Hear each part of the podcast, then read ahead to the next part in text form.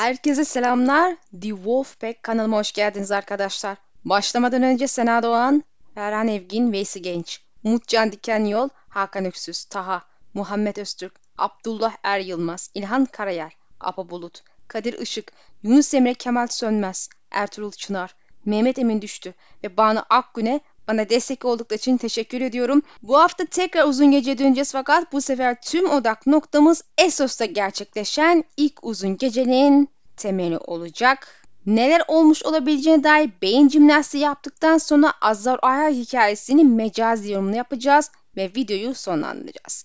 Başlamadan önce uzun gece öncesi ve sonrasına dair kısaca bildiklerimize bir bakalım. Her şey 5000 yıl önce var olup olmadığı muamma olan efsanevi Büyük Şafak İmparatorluğu'nun son döneminde başlıyor.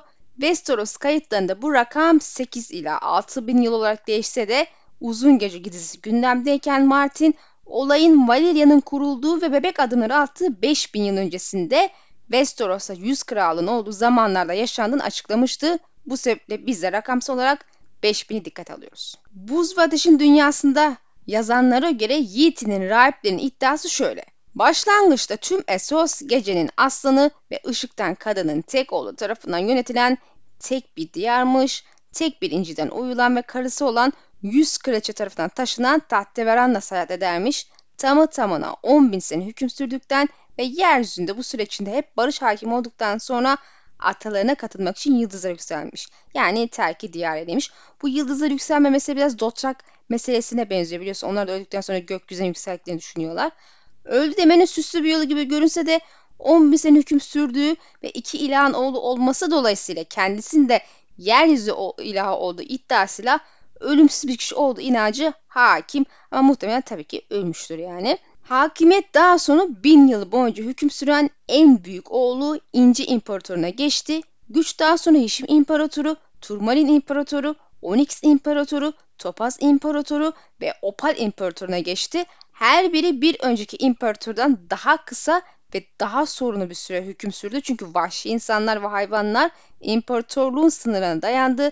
Daha küçük krallar gururlu ve asi oldu ve sıradan insanlar kendilerini hırs, kıskançlık, şehvet, cinayet, enses, oburluk ve tembelliğe teslim etti. Şu ana kadarki kısımdan anladığımız kadarıyla tek bir imparator olsa da yeryüzünde ona bağlı küçük krallar, kraliçeler ve tabi olarak birçok farklı topluluk, şehir, bölge, krallık mevcut. Hatta muhtemelen teba olmayı reddeden ve ilkel bir hayat süren insan toplulukları varlığından da bahsedebiliriz. İşte misal vadinin dağ kabileleri gibi. En azından vahşi insanlar kısmından onu anladım. Hayvanlardan kısıt da belki dev gibi canlılar olabilir. Esos gezimizden hatırlıyorsanız zaten insanımsı topluluklar halen var ve eski taş devlerin memleketinden de bahsetmiştik. Özetle vahşi insan ve hayvan derken aklınıza bildiğiniz bilmeniz her türlüsü gelsin. Bu krallıklar ve halklara muhtemelen Westeros'un ilk insanlara da daha çünkü özde dikkatinizi çekerse herhangi bir millet ismiyle anılmıyorlar. İlk insan işi deniyor.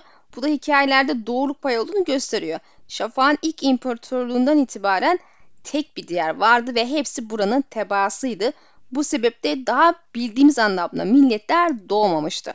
Küçük krallarda işte imparator adına yöneten, hüküm süren valiler seviyesinde hatta belki akrabaları bile olabilir diye düşünüyorum. Hani biliyorsunuz ki mesela Göktürklerde de topraklarının belli başlı bölgelere ayırıp başlarına teginlerini gönderiyorlardı hükümdar diye. E, çok bilgim yok fakat Çin'de de benzer bir sistem olabilir. Hani kültürel etkileşim malum. İmparatorların yarı kıymetli taşların isimleriyle anılmasının sebebini tam olarak bilmiyoruz. Belki hani Valililer gibi böyle gözleri buna benzer renkler sahipse böyle isimlendirme seçtikleri için olabilir. Aslında bununla ilgili bir kuram var. Belki onu çevirim diye buraya hiç girmeyeceğim. Ana konumuz dışında zaten çıkmak istemiyorum. Her ne kadar ilişkili sayısa da bu sebeple Küçük Krallar ve Mücevher İmparatoru paragrafını burada kapatacağım.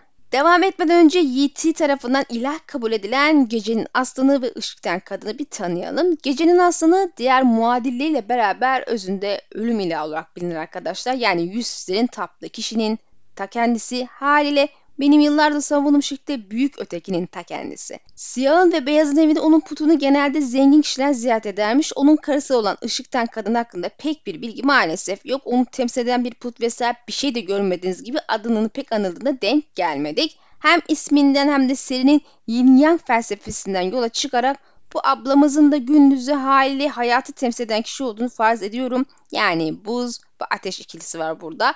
Bu ikisinin bir oğlunun olması bu çocuğun da anne ve babasının özelliklerini taşıdığını ve yeryüzünde buz ve ateş ölüm ve yaşam arasında bir ahenk uyum sağlayarak yönettiğini gösteriyor bize. Bir ihtimal bugün yedi tarafına ilahlaştırılmış bu iki kişi iki farklı halkı temsil eden kral ve kraliçe olabilir zamanında. E, tabiri caizse işte ışıktan kadın ateş halkını, gecenin aslında buz halkını temsil ediyor ise bu ikisini bir araya gelip çocuk yapması tüm diyarı birleştirip barış sağlamak için yapılan bir evlilik olarak kabul edilebilir. Bu da refah ve ahenk ile dolu binlerce yıl demek. Onun çocukları ve torunları da hüküm sürerken her biri öncekinden daha sıkıntılı bir dönemde yaşamış ve yeryüzündeki insanlar da kendini günah vermiş. Sayılan günahlarda bu Hristiyanlıktaki yedi büyük günah kendisi aslında sadece bir iki şey değişmiş. Zaten dikkatinizi çekerse 10 bin sene sonra ilk imparatora gidince ahenk de yavaştan bozulmaya başlamış olmalı. Kendisi 10 bin yıl yaşamışken oğlu 1000 sene yaşamış. Özetle barış ortamı gitgide bozulmaya başlamış. Opar imparatorun kızı Amatist imparatoriçesi olarak onun yerine geçtiğinde kıskanç küçük kardeşi onu yere çalıp öldürdü ve kendisini kan taşı imparatoru ilan ederek bir terör saltanatı başlattı. Karanlık sanatlar, işkence ve ölü diriltme büyücülüğü uyguladı. Halkını köleleştirdi. Kaplan bir kadını gelin olarak aldı, insan etiyle ziyafet çekti ve gökten düşen siyah bir taşa tapınmak için gerçek ilahları kovdu. Pek çok alim Kantaşı İmparatorunu bilinen dünyanın pek çok liman kentinde günümüze kadar varlığını sürdüren uğursuz yıldızlı bilgelik kilisesinin ilk baş sahibi olarak kabul eder. Öteki doğunun yıllıklarında uzun geceli atlandıran karanlık çağı başlatan onun gaspı olarak adlandırılan kan ihanetiydi. Yeryüzüne salınan kötülükten umutsuzluğa kapılan ışıktan kadın dünyaya sırtını döndü ve gecenin aslını tüm öfkesiyle insanların kötülüğünü cezalandırmak için ortaya çıktı. Karanlığın ne kadar sürdüğünü kimse söyleyemez ama herkes ancak kahraman Haykrun, Azor Ahai, Yintar, Neferyon, Eldrik gölge avcısı olarak bilinen büyük bir savaşçının insan ırkına cesaret vermek ve erdemlileri alev alev yanan kılıcı ışık getireniyle savaşa yönlendirmek için ortaya çıkmasıyla karanlığın bozuna uğratıldığı ve dünyayı bir kez daha ışık ve sevginin geri döndüğü konusunda hemfikirdir. Yine de Şafak'ın büyük imparatorluğu yeniden doğmadı çünkü restore edilen dünya her insan kabilesinin kendi önüne gittiği, diğerlerinden korktuğu ve savaş, şehvet ve cinayetin günümüze kadar sürdüğü kırık bir yerdi. Ya da ileri doğuda kadın ve erkekler böyle inanıyor. Kan taşı imparatoru karanlık sanatla yönelmiş, özellikle de gökten düşen siyah taşa tapması ve ölüyle diriltme büyüleri üstüne uğraşması en dikkat çekici kısımlar. Bu bende ister istemez roller bağlantısı fikrini doğuruyor. Hatırlıyorsanız Kızıl Rahipler yaşamaya takık insanlardı ve Azor Ahai'nin yanında savaşıp ölenler yeniden doğacaktı. Yani dirilecekti ki bu insanlar ateş fight'ı yaratabiliyor. Yani bu bilginin kökeninin bu adama kadar gittiğini düşünüyorum ben. Ateş ile olan bağlantıları da muhtemelen ejderhalar ile ilgili. Siyah taş meselesi ilginç çünkü Witcher kitaplarında da görüyoruz bu siyah taş mozaik meselesini. Yani Martin'in uydurduğu bir şey değil gibi. Yani zaten tamamen değil. Siyah taş hakkında kısa bir araştırma yaptım. Daha uzun yaparsam daha derin bilgiler bulabilirim belki ama elimdekiler ile ilerlersem eğer Mısır'da Isis'in bir büyücü olduğu ve büyülerinin bazen kara bir taşla yaptığı inanılırmış.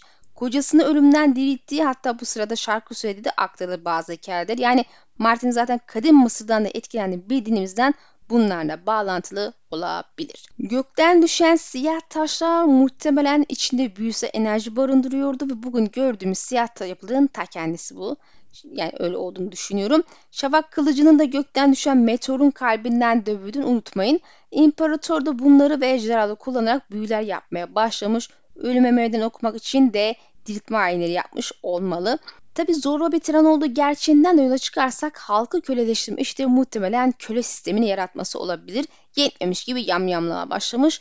Uzun gece ile aynı dönemde var olduğu ve yeni kurulduğu için Valeria'nın kurulmasına ön ayak bile olmuş olabilir. Dikkat edersiniz Valeria bu adamın yaptığı her şeyi zaten hala hazırda yapıyordu yamyamlık dışında en azından bildiğimiz kadarıyla.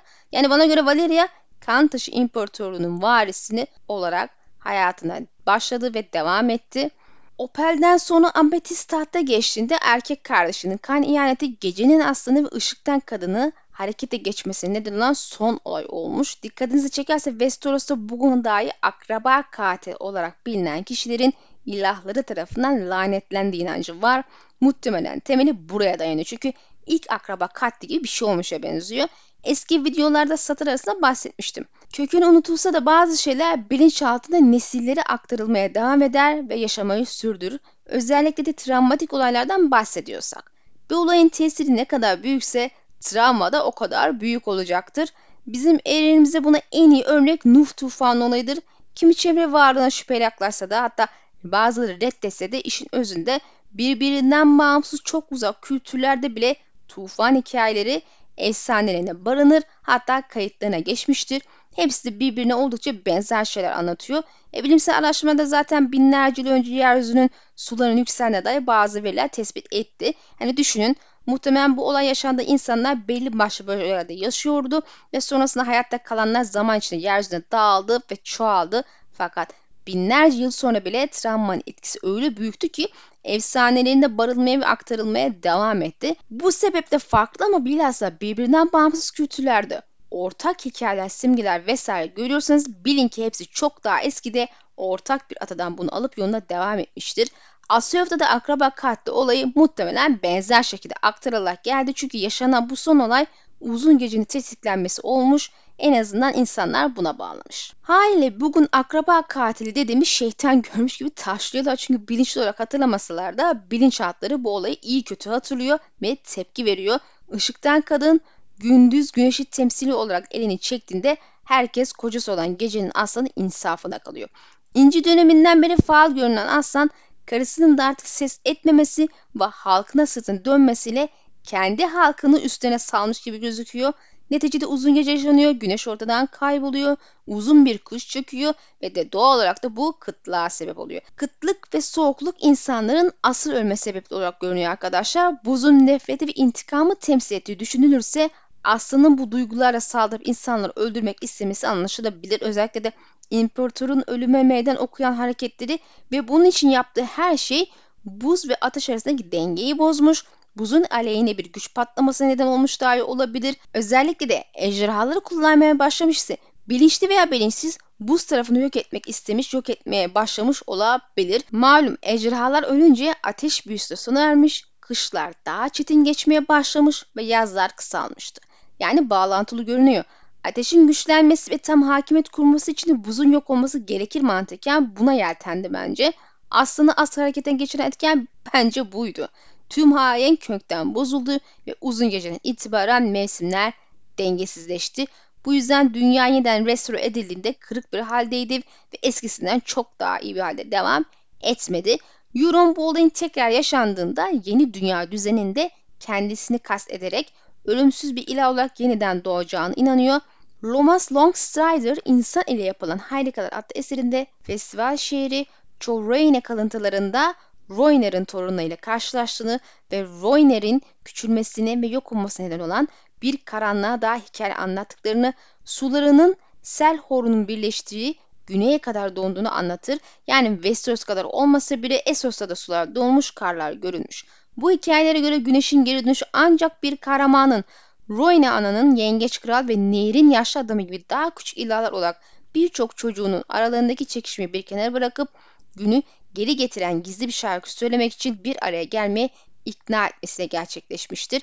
Aşağıda böyle bir karanlığın ve ona karşı kırmızı bir kılıçla savaşan bir kahramanın yıllıkları olduğu da yazılmıştır.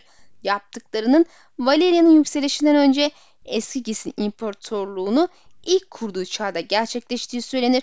Bu efsane aşağıdan batıya yayılmıştır ve Roller'ın takipçileri bu kahramanın adının Azor Ahai olduğunu iddia eder ve onun geri döneceğini kanaatinde bulunurlar. Yeşim Taşı özetinde Koloku Votar Yiti'den ilginç bir efsane anlatır.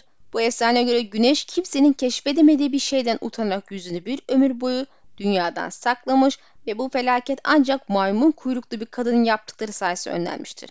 Yine de ötekiler olarak bilinen yaratıklarla ilgili üstadların bakış açısına göre inanılması daha zor ama eski tarihlerde daha merkezi bir yere sahip olan başka hikayeler de vardır. Essos'ta neler olduğu net bilinmese de ötekiler denen buzun eteği kemiğe bürünmüş hali olan bir halk ortaya çıkarak Westeros'ta sorunlara sebep oluyor. Konumuz Westeros değil, onu yeterince eski videoda konuştuk. Bunların Essos'a geldiğine dair kesin delilimiz yok. Ama başka hikayelerde Beş kalenin gecenin aslanı ve onun iblisini uzak tutmak için İnci İmparator tarafından inşa edildiği anlatılır.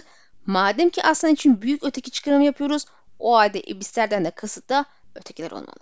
İlgi çekici olan İnci'nin böyle bir şey yapması yani dedesini ve şeytandan uzaklaştırmaya çabalasına girmiş yani halkını.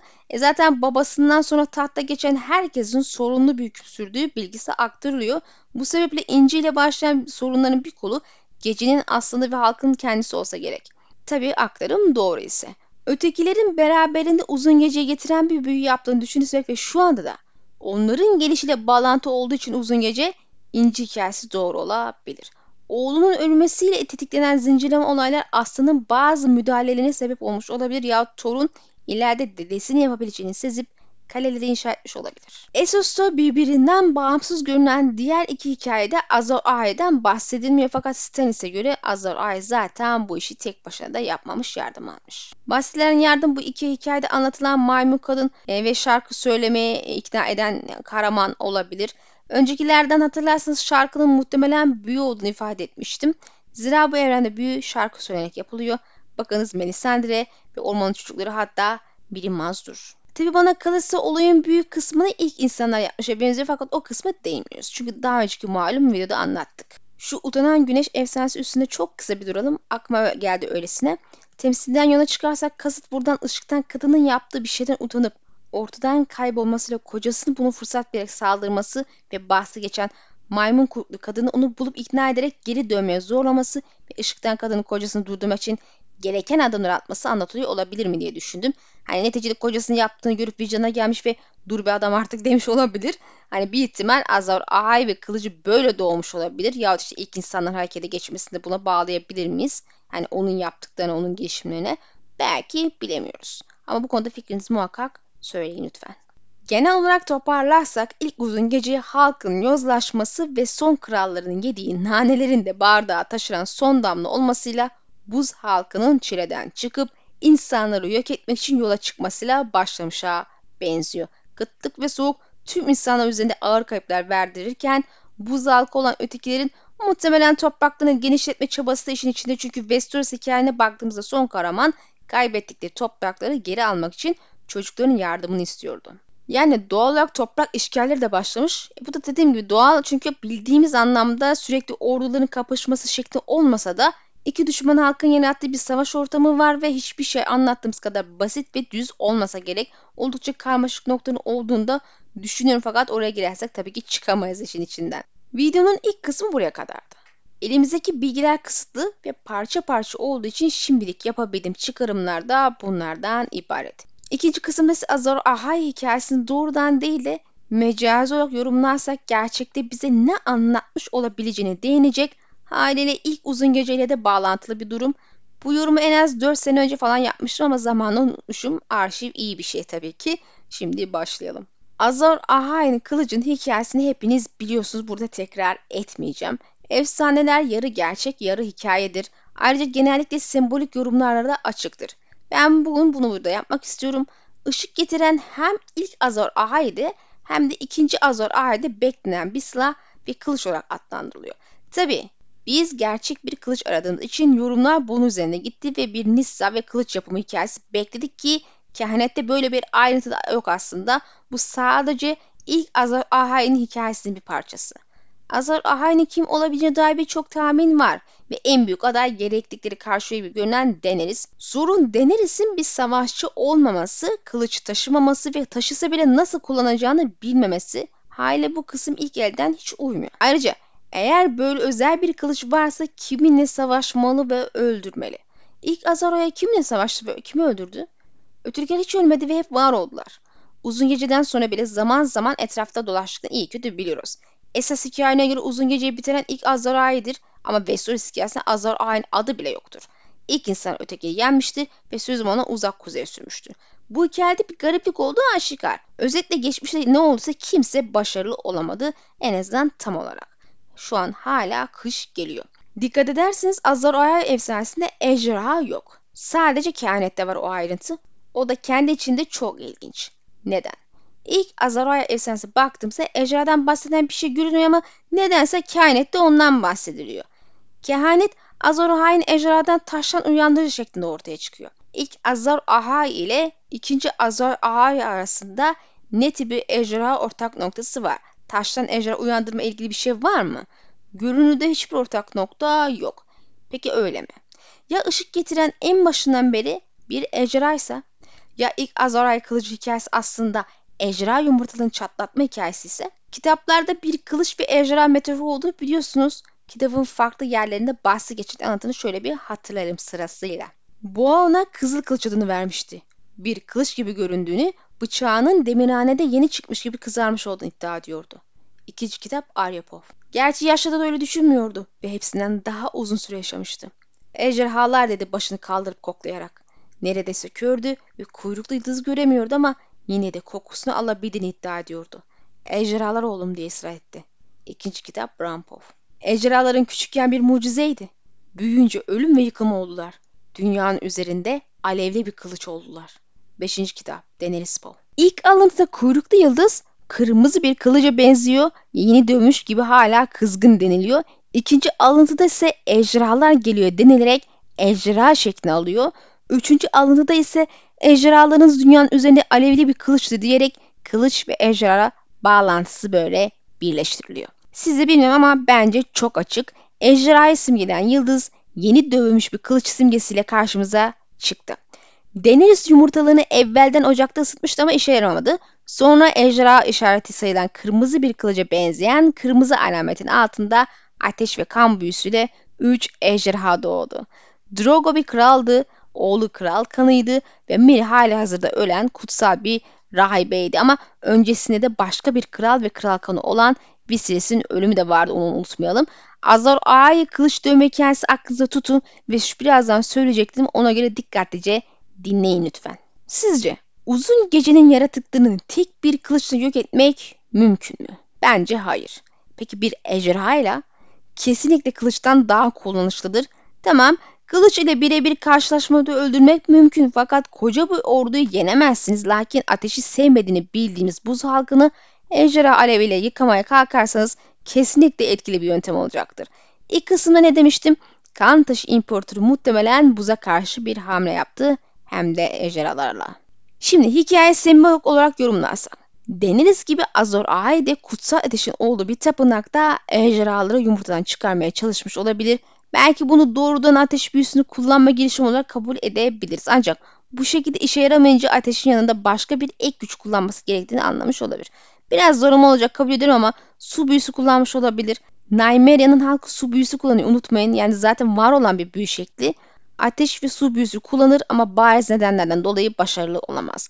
Daha sonra bu işin su büyüsüyle değil de kan büyüsüyle daha etkili olacağını düşünmüş ve bir aslanın kanını kullanmış olabilir. Neticede güç ve cesaret simgesidir ama aynı zamanda gecenin aslını simgeliyor diye de kullanmak istemiş olabilir. Ama işe yaramayınca daha güçlü bir kana ihtiyaç olduğuna karar vermiş olmalı. Kral kanı. Nisa'nın ailesinin kim olduğunu bilmiyoruz. Tamamen olasılık ve varsayımlar üzerine gidiyoruz ama gerçek bir aslan ya da aslanla sembolize eden bir işi işe yaramıyor bu büyüde de. Bu durumda kral kanı taşıdığını düşünebiliriz Nisa'nın. Büyünün işe yaraması için kanının özel olması gerekiyor. Bir ateş artık kan büyüsü var ve sonunda yumurta çatlıyor ve ejderha doğuyor. Yani ışık getiren. Bu sayede kralın kanında güç vardı inancının ne olduğunu açıklayabiliyoruz ve ayrıca ateş kan büyülerin başlangıcını bize gösteriyor. Doğuda neden ağırlıkta kan ve ateş büyüsü yapıldığını da öğrenmiş oluyoruz böylece ki Valeria'nın kan taşının mirasçısı olduğunu inandığını biliyorsunuz. Azar bizzat kendisi bile aslında imparatorun kendisi olabilir yani. Bunu da eski videolarda söylemiştim şöyle bir arada. Azor Ahai kılıç meselesini yarım yılda halletti. Eğer uzun gece söylentisi doğruysa bir nesil falan sürmüş. Kimi kaynakta ne kadar sürdü de bilinmiyor. Ejderhanın büyümesini beklemek için fazlasıyla yeterli bir süre yani. Onu eğitmek, kontrol etmeye çalışmak vesaire. Bir ihtimalde ilk ejderha çeliklerini bu ejderha ile dövüş olmaları ya da daha önce dövül olmadı zaten mümkün. Bunu daha önce konuşmuştuk. Yeşim Özeti kitabına göre kılıç kullanılmadığında ısı yayan kırmızı bir kılıç ancak kullanıldığında yanıyor. Alev alev yanan bir kılıç nasıl can yakmadan kullanılır bilemiyorum yani. Azrail'in ateşe karşı bağışıklığı mı varmış? Böyle bir insan ırkı yok. Targaryenler bir ateşe sadece dayanıklı ama neticede her şekilde yanıyorlar. Hayli kılıcın bu tanımı bana bir ejderha yansıttı. Hemen hatırlayalım. Ejderha son bir tıslama sesi çıkardı ve karnının üzerine uzandı. Mızrağın onu delip geçtiği yaradan siyah kan akıyor, yanmış kumunun üzerine damladığı yerde tütüyordu. O ete kemiğe bürünmüş bir ateş diye düşündü. Ben de öyleyim. Daenerys Targaryen ejderhanın sırtına atladı. Mızrağı yakaladı ve yerinden söktü. Mızrağın ucu yarı erimişti. Demir kızgındı ve parlıyordu. Deni onun sıcaklığını kalçanın arasında hissedebiliyordu. Muazzam değil mi? Ejderhalar sürekli ısı yerler çünkü etek kemiğe bürümüş ateştirler. Yarasının kanadığını ve kanı düştüğünde damladığı yerden dumanlar çıktığını gördük. Saplanan mızrağın ucu bile erimişti. Bu ejderha kullanılmadığı sürece sadece ısı yayacak arkadaşlar. Ancak kullanılmaya başladığında ateş olacak ve her şeyi kül edecek. Kılıcın kırmızılığı muhtemelen ejderhanın renginin bir işareti. Hepsi farklı renklerde, alevleri bile farklı renklerde biliyorsunuz. Ve tarihte Melis gibi kırmızı renkli ejderhalar olduğunu biliyoruz. Peki siz ne düşünüyorsunuz? Aslında kılıç olarak okuduğumuz hikaye ejderha yumurtasının çatlatılması için bir çaba mıydı? Fikirlerinizi muhakkak yazın. Eğer videomu beğendiyseniz paylaşmayı ve beğendiğe basmayı unutmayın ki algoritmalar çalışsın ve daha fazla kişi ulaşsın. Eğer maddi olarak desteklemek isterseniz katıl seçeneği veya bir kere mahsus teşekkür seçeneği bunu yapabilirsiniz. Sonraki videoda görüşmek dileğiyle Allah'a emanet olun.